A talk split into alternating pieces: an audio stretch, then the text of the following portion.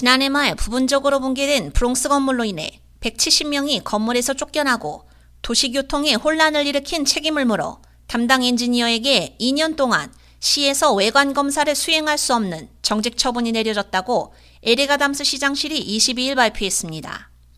엔지니어에게는 또한 만 달러의 벌금이 부과됐습니다. 지난해 12월 모리스 하이츠에서 발생한 건물 붕괴 사고에 대한 조사는 빌딩국, 수사국 및 브롱스 지방검찰청에서 현재 진행 중에 있습니다. 엔지니어 리처드 퀘니히스버그에 대한 추가 집행 조치도 이 조사 결과에 따라 가능하다고 시장실은 전했습니다.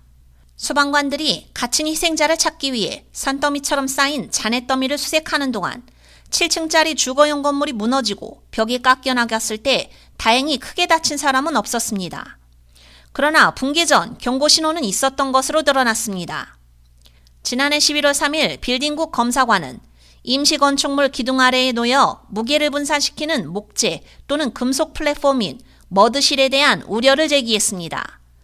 또한 이전 보고서에서도 벽돌의 금이 간 문제를 포함해 잠재적으로 안전하지 않은 외관 조건에 대한 우려가 있었습니다. 붕괴 전에 퀘니스버그는 건물 소유주와 계약한 전문 엔지니어의 자격으로 필요한 외관 검사 및 후속 수리를 진행하고 있었는데 그곳에서 건물 북동쪽 모서리에 있는 하중 지지 기둥을 엔지니어링 도면에서 비구조로 오진했다는 조사 결과가 나왔습니다. 붕괴 후 빌딩국은 공공안전을 위해 건물 전체에 대한 전체 퇴거 명령을 내렸습니다. 이후로 건물에 대한 광범위한 구조 검사와 건물 소유주가 수행한 대대적인 수리를 통해 많은 가족이 안전하게 건물로 다시 이사할 수 있었습니다. 퀘니스버그는 정직 처분이 발효되기 전 앞으로 4개월 동안 이전에 계약한 모든 작업을 완료할 수 있습니다. 이미 진행 중인 작업에 대한 보고서는 제3자 엔지니어링 회사의 동료 검토 승인을 받아야 합니다. 또한 이미 완료한 작업은 동료 평가를 거칠 필요는 없지만 추가 조사를 받을 것으로 예상됩니다.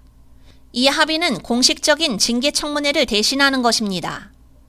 이담치 시장은 합의를 발표하는 성명서에서 공공안전은 우리 행정부의 최우선 순위이며 오늘 협정에 서명하는 것은 모든 건설 전문가들에게 전문적이고 유능하며 가장 중요하게는 안전하게 임무를 수행하는 것의 중요성을 상기시키는 것이라고 강조했습니다. K-Radio 유지연입니다.